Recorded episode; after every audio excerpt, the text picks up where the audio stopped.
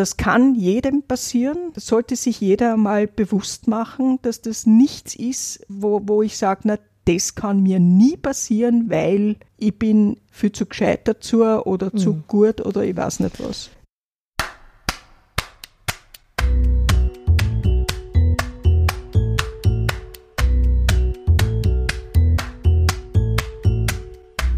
Willkommen beim Sozialpod, der Podcast, in dem sich alles um soziale Themen in Österreich dreht.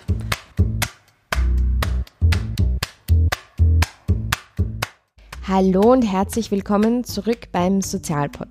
In dem letzten Sendungsformat zum Themenschwerpunkt Armut gibt uns eine engagierte Frau nähere Einblicke zu ihrer Geschichte. Sie erzählt von ihrer Kindheit, ihren Erfahrungen als alleinerziehende Mutter und auch von sozialer Scham und Perspektivenlosigkeit. Heute ist Gabi 70 Jahre alt und erhält Mindestpension. Was sie gelernt hat, was sie sich wünscht und wie sie zu politischen Armutsdebatten steht, erfährt ihr in dem heutigen Porträt.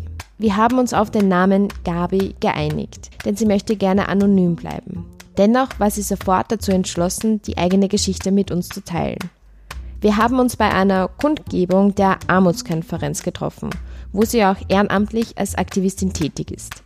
Anlässlich des UN-Tages gegen Armut wurde mit einer gemeinsamen Aktion vor dem Winterpalais, dem Ort der Sondierungsgespräche, die Stimme erhoben. Man zeigte, wie wichtig sozialstaatliche Sicherung für alle ist, aber auch wie gefährdet das System bereits ist. Mit echten Bausteinen, die Bausteine des Sozialstaats, wurde die Brüchigkeit sehr anschaulich dargestellt. Ja, da haben wir uns kennengelernt und ich habe sie dort gefragt, ob sie sich vorstellen kann, ihre Stimme mit dem Sozialpod zu teilen. Weil diese Stimmen wertvoll und echt sind und endlich sicht- und hörbar gemacht werden müssen. Und das ist uns vom Sozialpod ein ganz besonderes Anliegen. Nun geht's aber los mit dem heutigen Format. Sozialpod Perspektive.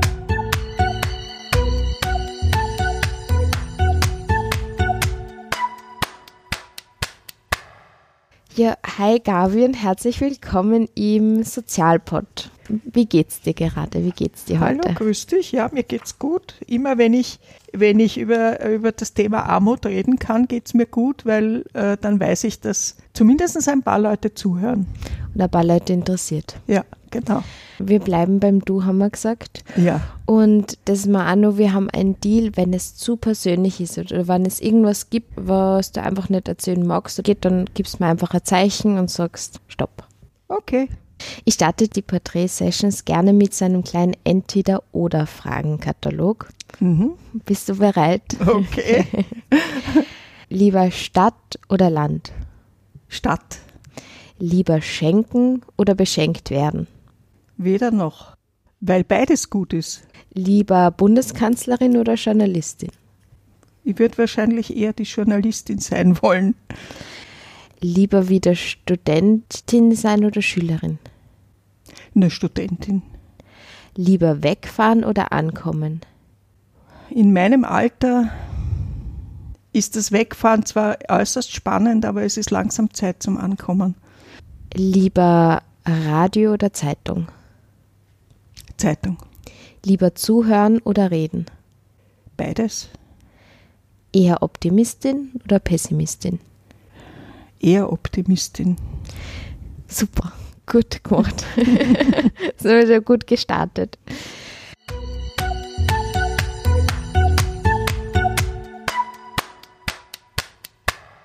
Wenn man die kennenlernt, wir haben schon ein bisschen im Vorgespräch geredet, bist einfach so eine große Schatztruhe an ganz vielen verschiedenen Erfahrungen, die du einfach gemacht hast.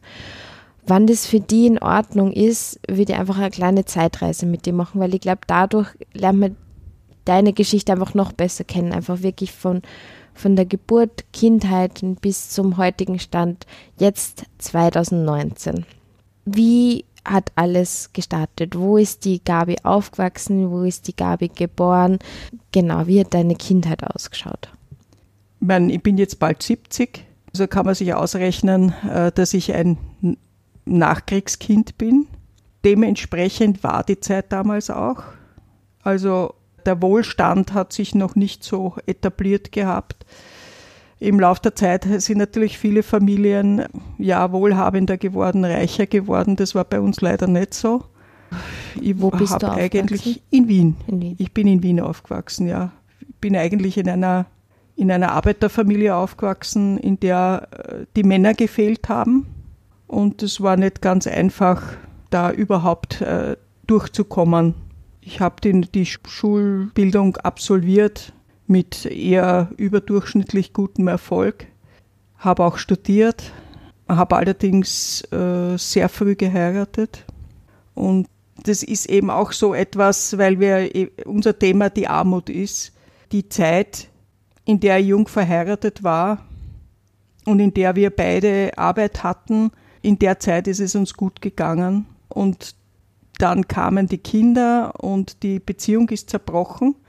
Und dann ist es uns beiden schlecht gegangen, sowohl äh, meinem Ex-Mann als auch mir, weil dann für beide eben zu wenig zum Leben da war und für die Kinder speziell auch. Wie alt warst du da? Äh, geheiratet habe ich mit 18, ja. ja. Wirklich jung.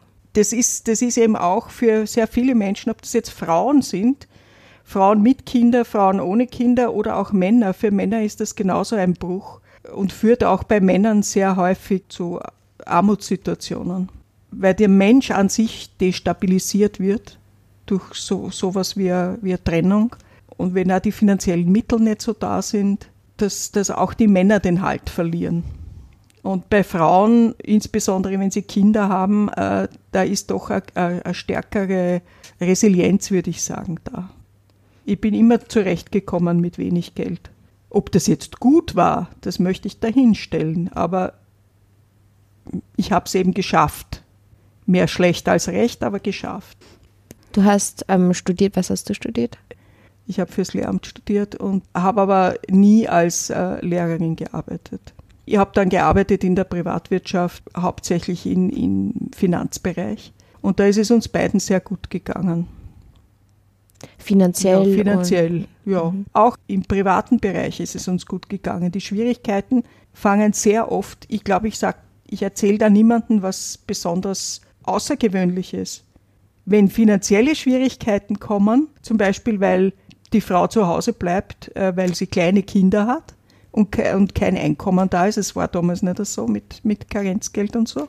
Und es wird finanziell eng, dann, dann fängt es auch an, privat eng zu werden. Dass da so eine Verbindung gleich mal da ist. Ja, das ist leider der Fall. Wann hast du das erste Mal gespürt, dass es prickelt? Das, das geht schleichend. Und irgendwann fallen einem die Schuppen von den Augen und man sagt, so geht es nicht weiter aus ich, ich kann das gar nicht sagen, kann an irgendeinem Ereignis festmachen, ist so. Und dann fällt dann das wie die Schuppen von den Augen und erst einmal ein krasser Schnitt und es, es tut unheimlich weh. Aber ist es nicht auch irgendwie auch befreiend? Befreiend habe ich es nicht empfunden. Ne? Ich habe es als Versagen empfunden, als, als persönliches Versagen, dass man es nicht hinkriegt, diese, diese Beziehung aufrechtzuerhalten, dass man das nicht schafft nicht einmal für die Kinder, dass man sie so weit zusammenfinden kann, dass man den Kindern ein, ein angenehmes Zuhause bietet. Und das war ein, ein Gefühl schon des eigenen Versagens. Aber wie das bei meinem Partner war, kann ich nicht sagen. Ob der sich auch so schuldig gefühlt hat, keine Ahnung. Wie blickst du jetzt drauf? Ja, es war nicht zu verhindern. Das war einfach notwendig und es ist, es ist dann besser gewesen. Hm. Wie ist dann weitergegangen? Also ihr habt euch dann getrennt? Ja, ich war dann Alleinerzieherin und wie das halt so ist, Kinder werden oft krank, Kinder haben lange Ferien, Kinder äh, brauchen sehr, sehr viel Zuwendung. Einen, einen Fulltime-Job daneben zu machen, das würde mir auch nach meiner heutigen Erfahrung und heutigen Lebenseinstellung auch, das würde mir nicht fair erscheinen, äh, weil ich kann Kinder zwar in die Schule schicken, ich kann sie in den Kindergarten schicken, in die Schule schicken, aber ich kann die Erziehungsarbeit an sich einfach nicht abgeben. Das geht nicht. Das ist nicht, das ist nicht anständig, das ist nicht fair. Kinder haben ein Recht auf Eltern, auf beide Eltern, auf Vater und Mutter, und sie haben ein Recht darauf, dass sich diese Eltern mit ihnen beschäftigen. Ich glaube, dass man da nicht dass es sehr schwer ist. Ich will das nicht ausschließen. Es gibt vielleicht äh, die Supermütter, die das können, dass sie 40 Stunden arbeiten, Fulltime-Job machen und da ihre Leistung bringen und zusätzlich noch die Supermütter sind. Es gibt sowas. Also ich bin's nicht. Ich kann das nicht. Ich konnte nur Teilzeit arbeiten. Und ich habe auch sehr oft diese Jobs dann verloren, weil die Kinder dann krank geworden sind und dann musste ich mir einen Pflegeurlaub nehmen. Der Pflegeurlaub ist ja nur, ich weiß nicht, wie viele Tage das jetzt sind, aber damals war das viel zu wenig. Und dann habe ich mich selber krank schreiben lassen. Es gibt halt sehr viele Arbeitgeber, die das nicht tolerieren mhm. und die das nicht, ja, verstehe ich auch. Ich meine, ein, ein Unternehmen muss wirtschaftlich arbeiten und wenn da die, die, die Arbeitnehmer dauernd äh, nicht da sind, auf die man sich verlässt, dann ist es halt schwierig. Ich glaube allerdings, dass es heute etwas anders ist durch das äh, Homeoffice, weil man doch äh, die Möglichkeit hat, auch von zu Hause aus zu arbeiten. Du flexibler ist. Doch etwas flexibler ist, ja. Wobei diese Flexibilität, glaube ich, auch eine Krux oft ist, oder? Ist sicher die Krux, dass man, dass, dass dann der, der, der Arbeitnehmer oder die Arbeitnehmerin das, die Schwierigkeit hat, dass sie nicht abschalten kann. Hm in der Zeit, wo du gesagt hast, du warst eben alleinerziehende Mutter und ja. nebenbei immer, also zu arbeiten ist einfach schon eine krasse Doppelbelastung. Wer hat dich in dieser Zeit besonders unterstützt? Hast du die unterstützt gefühlt von sozialen Diensten, von unterschiedlichen Leuten, denen es vielleicht ähnlich geht? Oder hat es da irgendein Versorgungsnetz gegeben, das dich irgendwie mitgetragen hat? Das Versorgungsnetz, das mich getragen hat, war meine Familie. Aber sonst ich, ich meine, ich habe äh, verschiedene finanzielle Unterstützungen bekommen von der öffentlichen Hand, die so vorgesehen sind. Das war natürlich eine Hilfe, weil ohne diese Unterstützungen geht es einfach nicht. Ich denke da zum Beispiel an Wohnbeihilfe in erster Linie. Dann kriegt man ja auch Familienbeihilfe für Kinder. Äh, das sind so gesetzlich vorgesehene Unterstützungen, die essentiell sind die notwendig sind, weil wenn ich nur mein Teilzeiteinkommen habe und unter Umständen keine Alimente äh, aus den verschiedensten Gründen, ja, wenn sich die Männer weigern zu zahlen oder das, die Zahlungen von irgendwelchen Dingen abhängig machen, die Frauen unter Druck setzen oder, oder mit Gewalt bedrohen, ja, da kommt es schon häufig zu Situationen, wo man dann überhaupt keine äh, Unterhaltszahlungen kriegt, wo Frauen ins Frauenhaus gehen müssen habe ich, hab ich mir auch überlegt, muss ich sagen. Aber ich habe mir dann gedacht, nein, das tue ich nicht. Ich, ich kämpfe das selber durch. Weil es bringt mir einfach nichts, wenn ich mich verkrieche und verstecke, wenn ich die Kinder aus ihrer gewohnten Umgebung rausreiße. Äh, das bringt mir nichts, das löst die Situation nicht. Und ich habe das dann durchgekämpft. Hat aber, ich glaube, zwei, drei Jahre hat das schon gedauert. War eine sehr, sehr schlimme Zeit sehr übel. Und da hilft überhaupt niemand und nichts. Ich habe verschiedene Institution, Institutionen aufgesucht, aber letzten Endes bei, bei allem Bemühen und bei allem Respekt vor den Menschen, die sich da äh, engagieren, es fehlt halt sehr vielen die persönliche Erfahrung und das Wissen, wie es ist, in diesen Schuhen zu stehen. Ratschläge erteilen sich leicht. Diese Ratschläge dann umzusetzen, das ist oft eine sehr theoretische Sache. Zurückblickend, was hätte es gebraucht? Mehr Geld wäre gut gewesen, weil äh, man da zum Beispiel nicht äh, Auseinandersetzungen vor Gericht nicht aus dem Weg geht. Wenn man sagt, pff, ich kann mir einen super Anwalt leisten. Ja. Das spielt keine Rolle. Und Alimente, Unterhalt, das steht mir einfach die, zu. Und das, ja, das oder ich sage mir, na, dann zahlt er halt keinen Unterhalt, ist auch egal. Ich, hab, ich, ich, kann, ich kann überleben. Ja. ja. Äh, weil zum Beispiel äh, das Jugendamt den Unterhalt vorschießt und sich dann äh, umgekehrt den Unterhalt vom Vater zurückholt. Diese Dinge wären, ja, und, und etwas entbürokratisieren wäre halt auch gut wenn man nicht alles und jedes nachweisen müsste, bis ins kleinste Detail, das ist schon entwürdigend. Das ist sehr schwierig. Ich habe auf viele Dinge verzichtet, weil man gedacht habe, das, ich tue es mir nicht an, ich halte es nicht aus, ich habe den Druck von der Arbeit, ich habe den Druck von der zerbrochenen Partnerschaft, ich habe den Druck, weil ich die Kinder anständig erziehen will und dann auch noch den Druck von der Bürokratie und das halte ich einfach nicht aus. Da wäre ich kaputt. Druck, und den Druck von der Gesellschaft. Ja, den hat man dann natürlich auch, weil man, ich habe an, am Gesellschaftsleben überhaupt nicht mehr teilgenommen. Und für die Kinder war es auch nicht leicht, weil das Geld oft nicht da war für, ich meine, ich sage da niemandem was, was Neues. Es gibt Schulveranstaltungen wie, weiß nicht, Skikurse oder oder, oder Landschulwochen oder auch nur Ausflüge oder Sportveranstaltungen, irgendwas, das kostet alles so viel Geld. Und wenn man das nicht aufbringen kann, ist es für die Kinder natürlich sehr, sehr unangenehm, weil sie dann irgendwie äh, ja ausgeschlossen sind. Ne?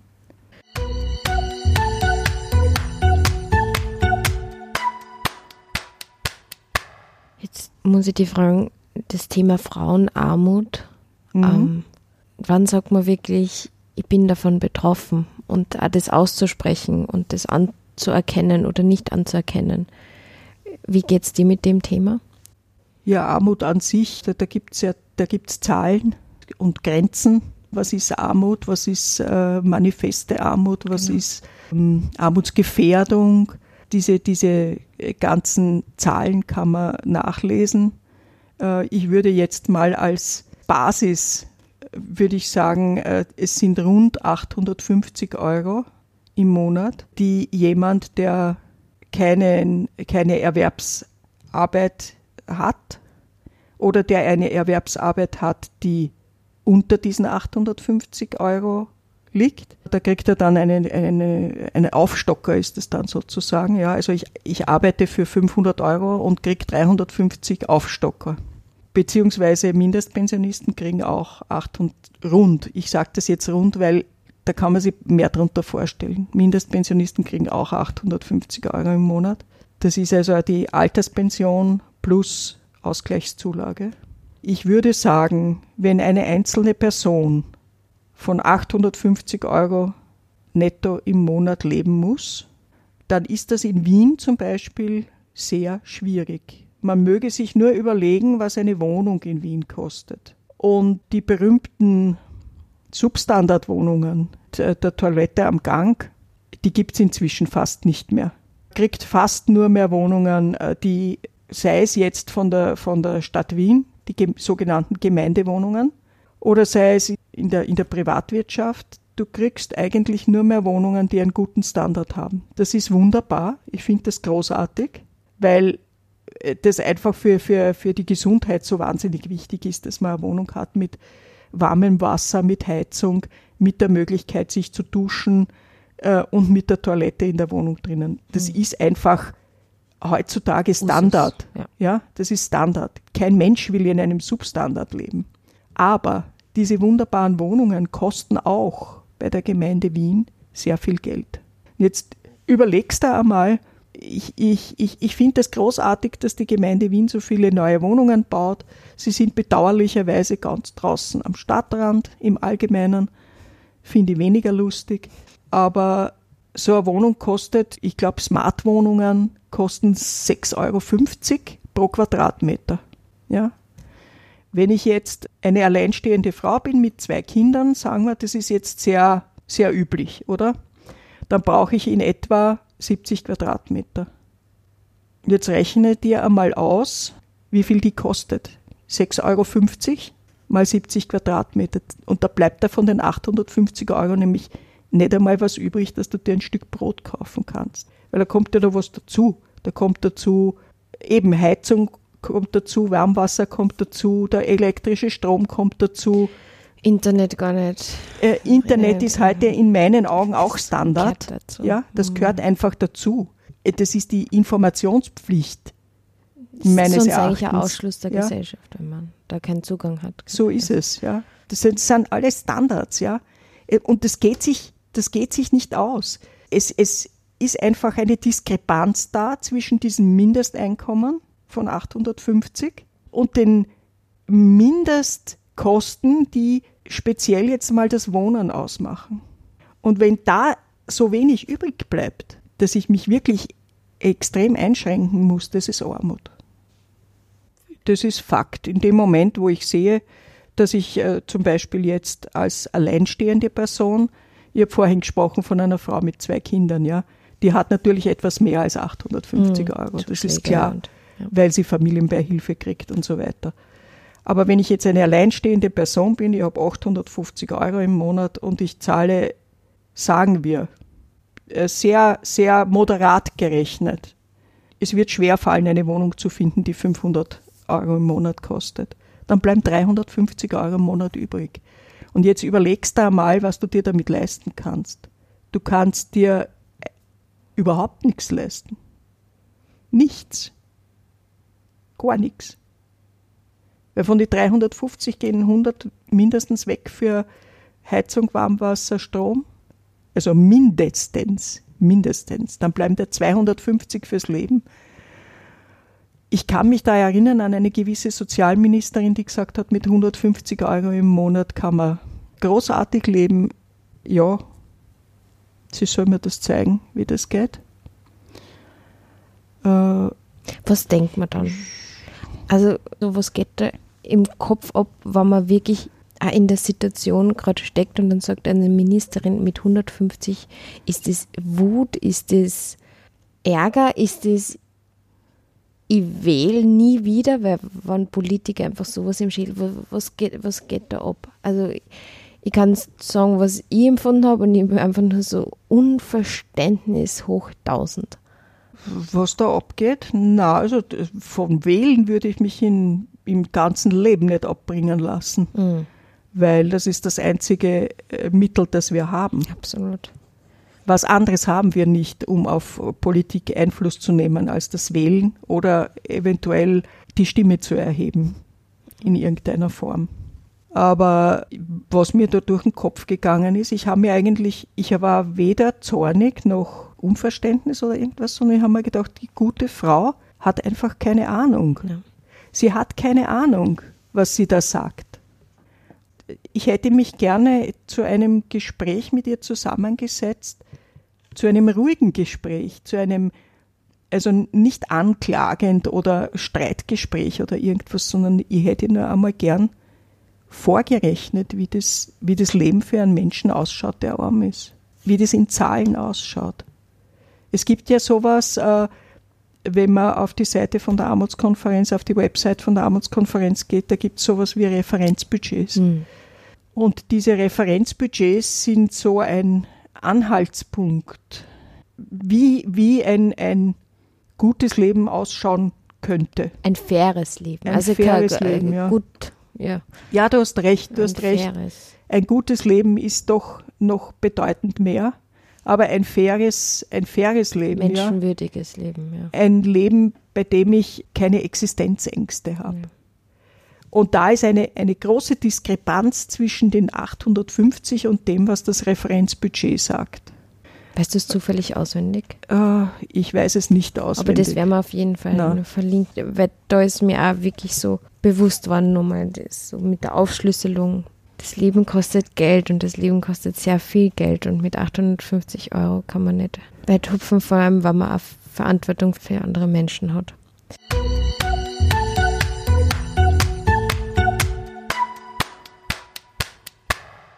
Mir würde interessieren, vor allem weil du das vorhin schon erwähnt hast, dass es ganz schwierig ist, wenn Menschen nicht in der Situation waren, und irgendwie nur zu versuchen, das irgendwie nachzuempfinden oder nachzuspüren. Und dann gibt es so Personen wie die ehemalige Ministerin, das einfach wirklich so fern der Realität ist. Aber ganz viele Menschen, die versuchen, das nachzuempfinden. Unter anderem hat es dann so ganz viele Selbstversuche gegeben, von Journalistinnen und Journalisten mhm. von 150 Euro im, im mhm. zu leben. Jetzt würde mich interessieren, erstens, was hältst du von solchen Versuchen? Und mhm. zweitens, gibt es von deiner Seite, wie man mit dem Thema Armut, Frauenarmut speziell umgehen kann, wenn man noch nicht in der Situation war? Also zu der ersten Frage, die mit den Versuchen, äh, mit, mit den 150 Euro auszukommen. Ich möchte das Engagement der Personen, die sich, die sich das antun, auf jeden Fall würdigen. Ich finde es toll, dass sich jemand mit dem Thema überhaupt beschäftigt.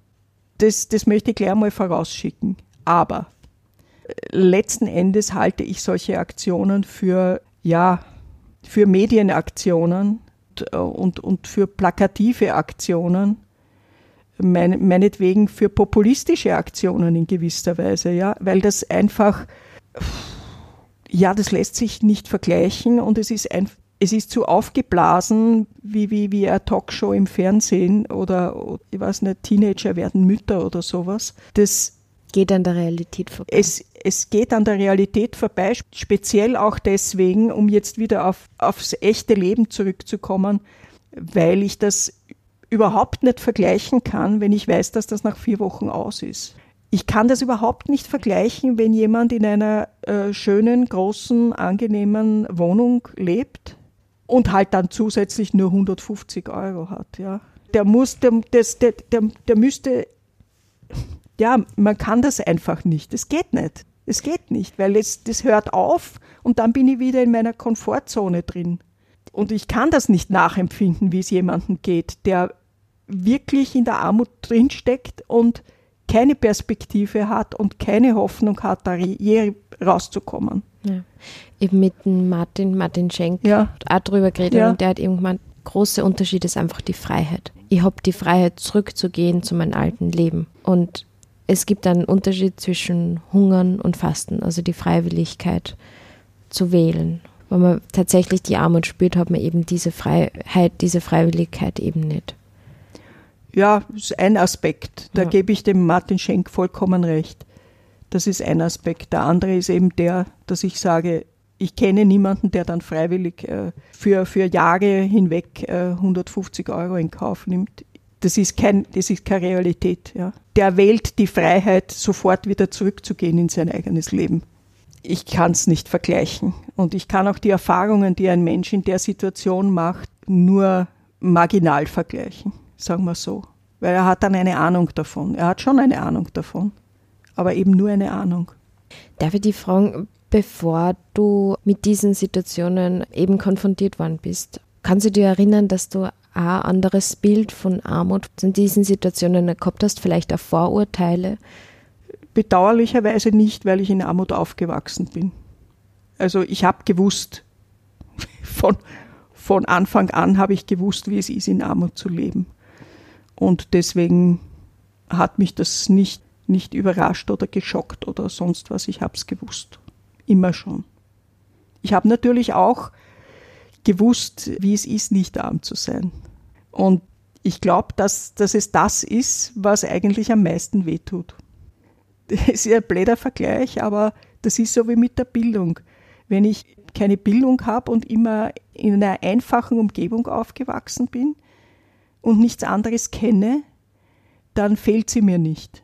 Aber wenn ich sie habe, dann öffnet mir das die Augen, dann habe ich die Erkenntnis, dann weiß ich, was ich haben könnte und was ich verliere.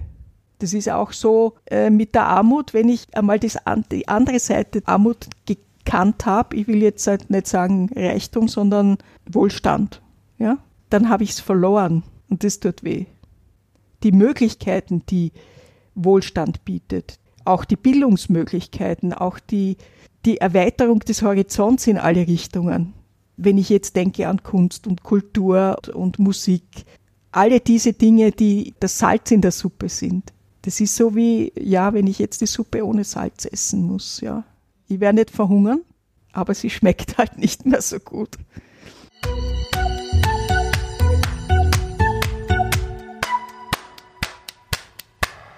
Wo stehst du jetzt heute? Wie ist es dann weitergegangen und hat es dann Begegnungen, Momente gegeben, wo du praktisch ein bisschen mehr Salz wiederkriegt hast oder ein bisschen Lichtblick?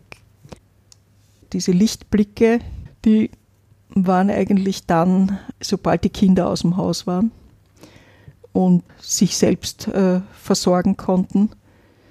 Dann habe ich etwas mehr persönliche, weil wir vorhin von Freiheit gesprochen haben, da hatte ich etwas mehr persönliche Freiheit. Freiheit, die nicht unbedingt was mit Geld zu tun hat. Da habe ich angefangen, mich äh, ehrenamtlich zu engagieren, unter anderem auch bei der Armutskonferenz. Und äh, ich habe auch den Kulturpass, Hunger auf Kunst und Kultur. Äh, das sind so Dinge, die, die schon Perspektiven eröffnen und die, die einen besser überleben lassen. Vielleicht kannst du es kurz erklären für ZuhörerInnen, die den nicht kennen. Der Kulturpass ist für Menschen, die äh, eben ein Mindesteinkommen haben. Es gibt viele Institutionen, äh, speziell in Wien, aber auch in den Bundesländern, die äh, die Möglichkeit bieten, äh, ohne Eintritt zu bezahlen, in ein Museum zu gehen, in ein Theater zu gehen, äh, Musikveranstaltungen zu besuchen, ja, auch, auch äh, Einrichtungen wie zum Beispiel eine Bibliothek zu besuchen, zu einem günstigeren Preis. Also ganz gratis ist es nicht, aber es ist relativ mhm. günstiger. Und diese Möglichkeiten zu nutzen, das ist schon sehr horizonterweiternd, sehr, ich, ich finde es toll, weil man da, sich dann mit anderen Dingen beschäftigt als nur mit Überleben, mhm. mit, dem, mit dem täglichen Kampf quasi. Wenn ich in jetzt in einem Museum gehe, dann eröffnet sich mir eine andere Welt, die vielleicht 500 Jahre zurückliegt, das kann auch sein. Ja. Oder noch länger, wenn ich ins Naturhistorische gehe, dann äh, sind es Millionen von Jahren. Aber äh, es ist was, äh, womit ich mich beschäftigen kann oder auch Bücher lesen, ja, wo ich, wo ich einfach äh, an was anderes denken kann und, und mich mit anderen Dingen beschäftigen kann, als nur mit den äh, Sonderangeboten oder den abgelaufenen äh, Lebensmittelprodukten im Supermarkt. Ja. Das, mhm. das muss ich sowieso. Aber ein gutes Buch lesen. Was ist dein Lieblingsbuch? Was ist mein Lieblingsbuch? Ich weiß nicht, ob ich das hier so sagen darf. Freilich. Weil, naja, ich weiß nicht, vielleicht wäre ich dann weil der krieg ich, vielleicht kriege ich dann den Stempel konservativ, aber ich lese gern die Bibel. Mhm. Und Lieblingsfilm? No, habe ich eigentlich keinen, könnte, könnte ich so nicht sagen. Lieblingsmuseum? Das Lieblingsmuseum ist das MAC. Mhm. War früher am Dienstagabend immer gratis. Jetzt 18. ist es nicht mehr ja, gratis. So Nein, kostet 5 Euro. Aber ja, finde ich schade. Ja, ja. Ich finde es auch schade, dass das Wien-Museum weg ist, weil es hatte sehr tolle Angebote. Nochmal kurz zurück zu dem, wie Medien damit umgehen, wie Menschen damit umgehen, die nicht damit konfrontiert sind. Hast du Punkte oder eine Message, die du jetzt uns geben kannst, sowas einfach ganz wichtig ist zu wissen. Weil ich glaube, es ist schon mit ganz viel Klischees und Mythen behaftetes Thema. Aber was du einfach jetzt einfach nur wirklich mitgeben kannst für Leute, die sich wirklich auch vielleicht noch nicht so viel damit beschäftigt haben, weil es einfach nur nicht in der Situation waren. Niemand, der heute in gesicherten Verhältnissen äh, zu leben scheint, ist auch wirklich sicher. Dass die Armut kann jeden treffen und zwar auf den verschiedensten Wegen, wie ich das aus meiner eigenen Biografie schon erwähnt habe, zum Beispiel durch die Trennung vom Partner oder durch den Verlust der Arbeit, des Arbeitsplatzes. Es ist dann ab einem gewissen Alter zum Beispiel gar nicht mehr sehr leicht, Arbeit zu finden, die auch noch anständig entlohnt wird, zum Beispiel auch durch Krankheit oder Unfall. Das ist was, was jeden treffen kann. Ich gehe heute über die Straße und ein Betrunkener fährt mir nieder und anschließend sitze ich im Rollstuhl das kann jedem passieren. Das sollte sich jeder mal bewusst machen, dass das nichts ist, wo, wo ich sage, na, das kann mir nie passieren, weil ich bin viel zu gescheit dazu oder zu mhm. gut oder ich weiß nicht was. Ja, also das muss man sich innerlich, muss man sich das einmal vorstellen. So für sich, wenn man zu Hause sitzt und sich überlegt, was würde ich jetzt machen, wenn ich ja, wenn ich nicht mehr arbeiten gehen kann. Nicht kann, weil ich krank bin oder weil ich, weil ich eine, eine psychische Erkrankung kriege, die es mir unmöglich macht. Es gibt unglaublich viele Menschen, die, ich denke da jetzt zum Beispiel an die Promente, es gibt so viele Menschen, die psychisch so verletzt sind, dass sie oder krank sind, dass sie nicht imstande sind zu arbeiten. Und solche Dinge können passieren, jedem. Das ist einmal das Erste, was ich jedem an, ans, ans Herz legen möchte. Ich würde nur kurz sagen, ich glaube, dass man das wirklich so ganz innen drinnen spürt, dass Armut ist kein Selbstverschulden. Ich glaube, das ist einfach nur nicht ganz durchgedrungen durch neoliberale gesellschaftliche Systeme. Dass es kein Selbstverschulden ist, dass es wirklich jeden treffen kann. Nein, nein, das ist es. Das ist, es mhm. ist so. Du kannst nie sicher sein, dass es dich nicht trifft. Es gibt die unterschiedlichsten äh, Biografien, wo man dann sagen kann, ja, der ist selber schuld und der ist nicht schuld. Aber für sich selber muss man sich das einmal überlegen, ob einem das passieren könnte. Und wenn äh, jeder ehrlich zu sich selber ist, muss er sagen, ja, das kann mir auch passieren. Absolut.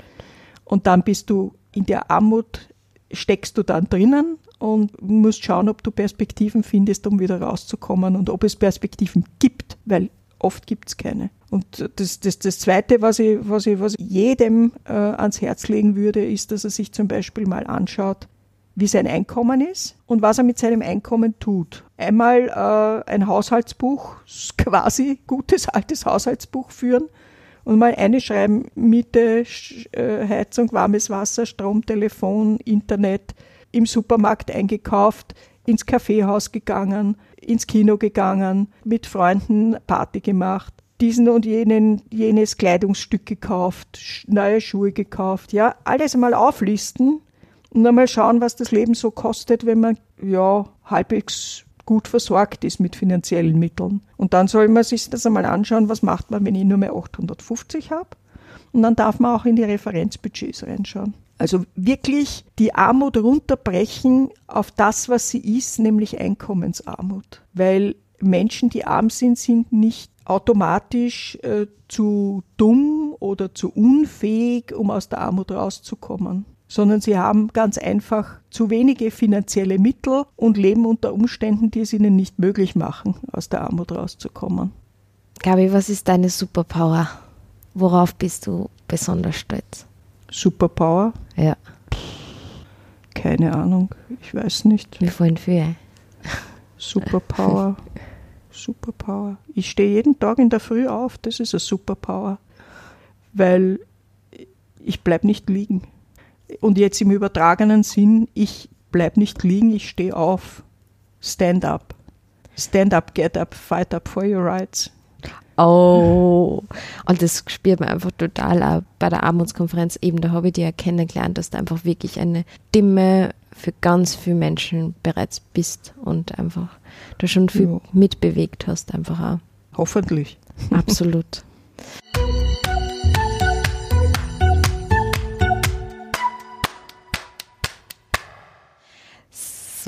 wir kommen jetzt, also wir haben angefangen mit einem kleinen Fragenkatalog. Wir kommen, vielleicht kennst du Frühstück bei mir. Mhm. Da gibt es immer so einen Word-Rap. Das ist jetzt das Sozialpod-Rap. Aha. Und du vervollständigst einfach die Sätze. Ich werde es versuchen, ja. aber ich kenne die Sendung, ich meine, ich kenne sie, aber ich höre sie nicht. Man, ja. mu man, muss nicht ich, kennen, ich, man muss nicht kennen, dass das ja, Sätze vervollständigen. Genau. Gut. Was man von mir lernen kann nicht aufgeben. Was ich noch gern lernen möchte. Alles. Es gibt nichts, was ich nicht gern lernen möchte. Ich bin ein, ein neugieriger Mensch, der alles kennenlernen will, was nur irgendwie geht. Wirklich ein journalistischer Zug vom Anfang. Worauf ich mich gerade freue. Dass ich, äh, wenn ich rausgehe, vielleicht die Sonne scheint, nachdem in der Früh alles neblig war arschkalt war. Was mir Sorgen bereitet. Mm. Ja, die, die Zukunft unseres Sozialstaates bereitet mir Sorgen, jetzt so im, im Allgemeinen gesprochen und für mich selber natürlich, ich als Armutsbetroffene, dass äh, mein Leben noch schwieriger wird dadurch. Das bereitet mir Sorgen. Deshalb stand up for our rights. Der ist nicht von mir, der ist nicht von mir. Ich habe ihn, hab ihn nur internalisiert. Ein bisschen jetzt da von dir. Ja. Eine Person, die ich in der Realität gerne einmal treffen möchte.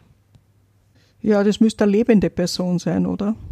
Hm, die, na, du bist da frei. Du darfst da alles aussuchen. Ich darf mir alles aussuchen. Naja, schwer. Sehr schwer. Es gibt so unglaublich viele interessante Menschen. Finder. Ja. Deshalb mache ich ja den Podcast.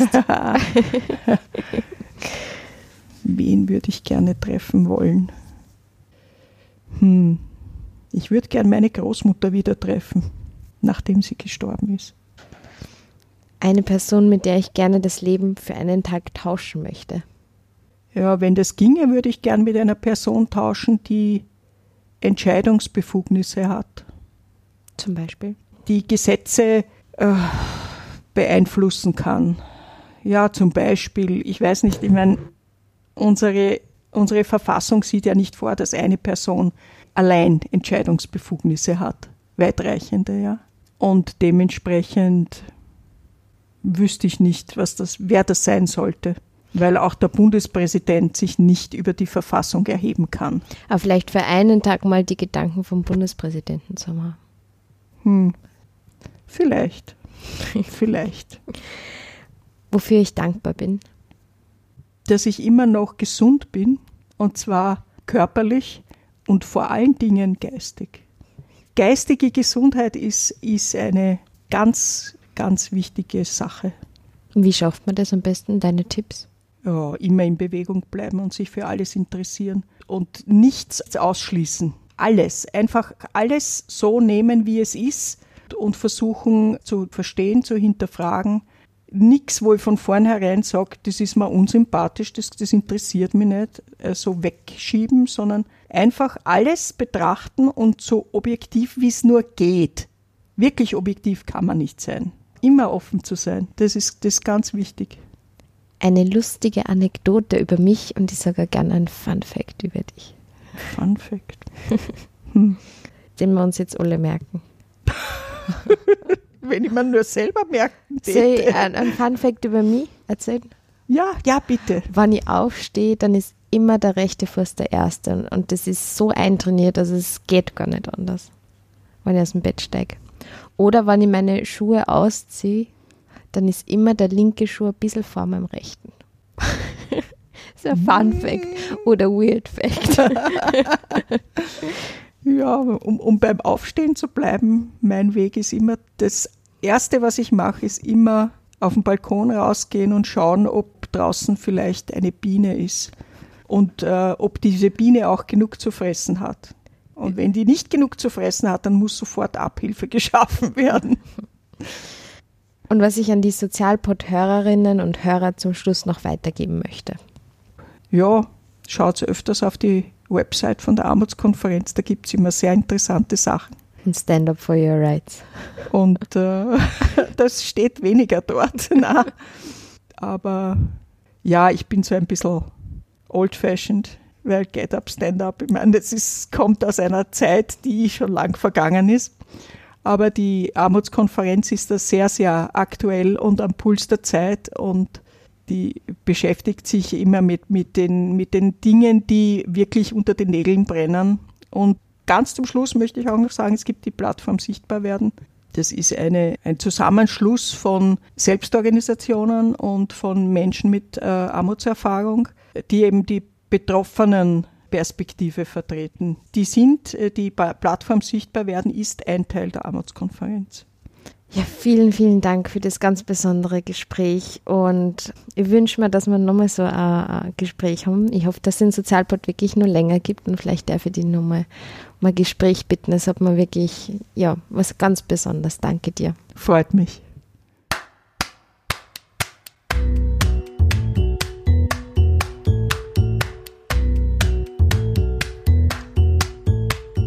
Das war die Sendung und das Porträt der Lebensexpertin Gabi. Ich möchte heute gar nicht mehr allzu viel sagen. Lassen wir es so stehen. Besuchen könnt ihr den Sozialpod auf der Homepage sozialpod.com, auf Instagram oder Facebook. Teilt eure Meinung mit, kommt mit neuen Ideen und Gedanken. Das würde mich sehr freuen. Dann sage ich noch alles, alles Liebe, einen guten Tag wünsche ich euch noch. Eure Maria vom Sozialpod.